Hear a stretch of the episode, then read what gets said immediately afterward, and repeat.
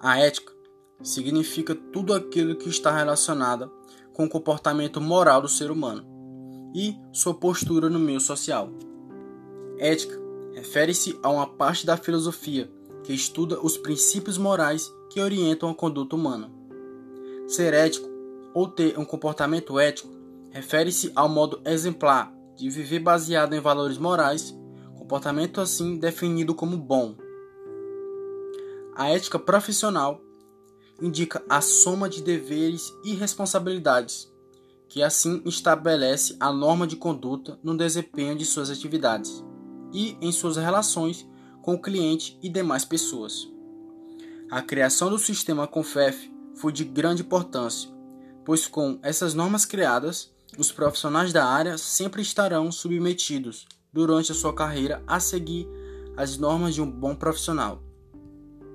De acordo com o Código da Ética Profissional de Educação Física, encontrado no CONFEF CREFS, capítulo 2, artigo 4, fala sobre as normas que um bom profissional deve ter. 1. O respeito à vida, à dignidade, à integridade e aos direitos dos indivíduos. 2. A responsabilidade social. 3. A ausência de discriminação ou preconceito de qualquer natureza.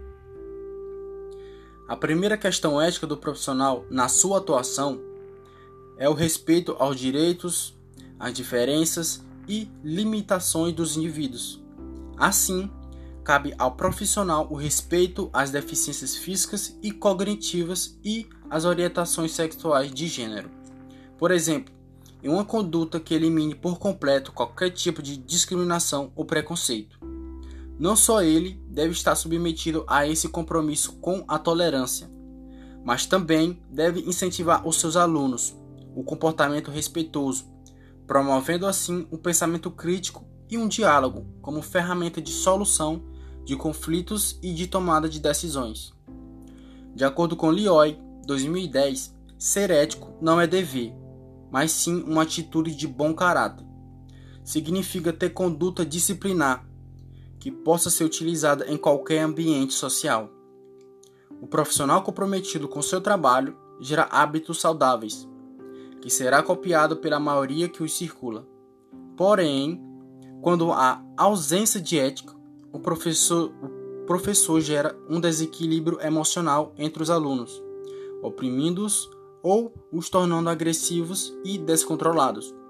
Para o autor, ser ético é um compromisso que cada indivíduo assume com a sociedade, e assim influenciando em qualquer convívio que ele se apresente, ou seja, profissional, familiar, social ou cognitivo.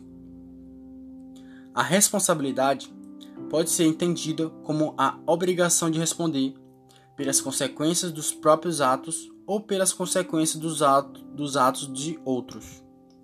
De acordo com o Código Civil, Lei número 10.406, aquele que por ação ou omissão voluntária negligenciar ou imprudência, violar o direito e causar dano ao outro, ainda que exclusivamente moral, comete ato ilícito. Assim, o professor, quando contratado da academia, responde pelo cumprimento de qualquer acordo entre as partes.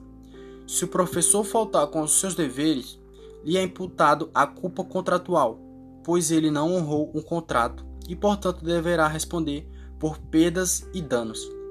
Código Civil, artigo 1056. Na educação não é diferente. Necessitamos de profissionais com integridade, que desejam o melhor para o outro, que se envolvam e buscam cumprir as regras que trarão benefícios à sociedade. A ética na educação trará uma educação comprometida, de qualidade que forme cidadãos de responsabilidade com seus próprios princípios e valores. Sempre se ouviu falar que os professores são os exemplos para a sociedade e, consequentemente, para seus educandos. Quando os profissionais da educação visam ao outro e trabalham para o bem comum, olhando seu aluno como um ser humano individual, ele trabalha em prol da formação dos educandos que, aos poucos, se tornarão parte ativa e participativa da sociedade. De acordo com Cortella, 2010, fala que a ética, no seu sentido de conjunto de princípios e valores, é usado para responder três grandes interrogações da vida humana: quero, devo e posso.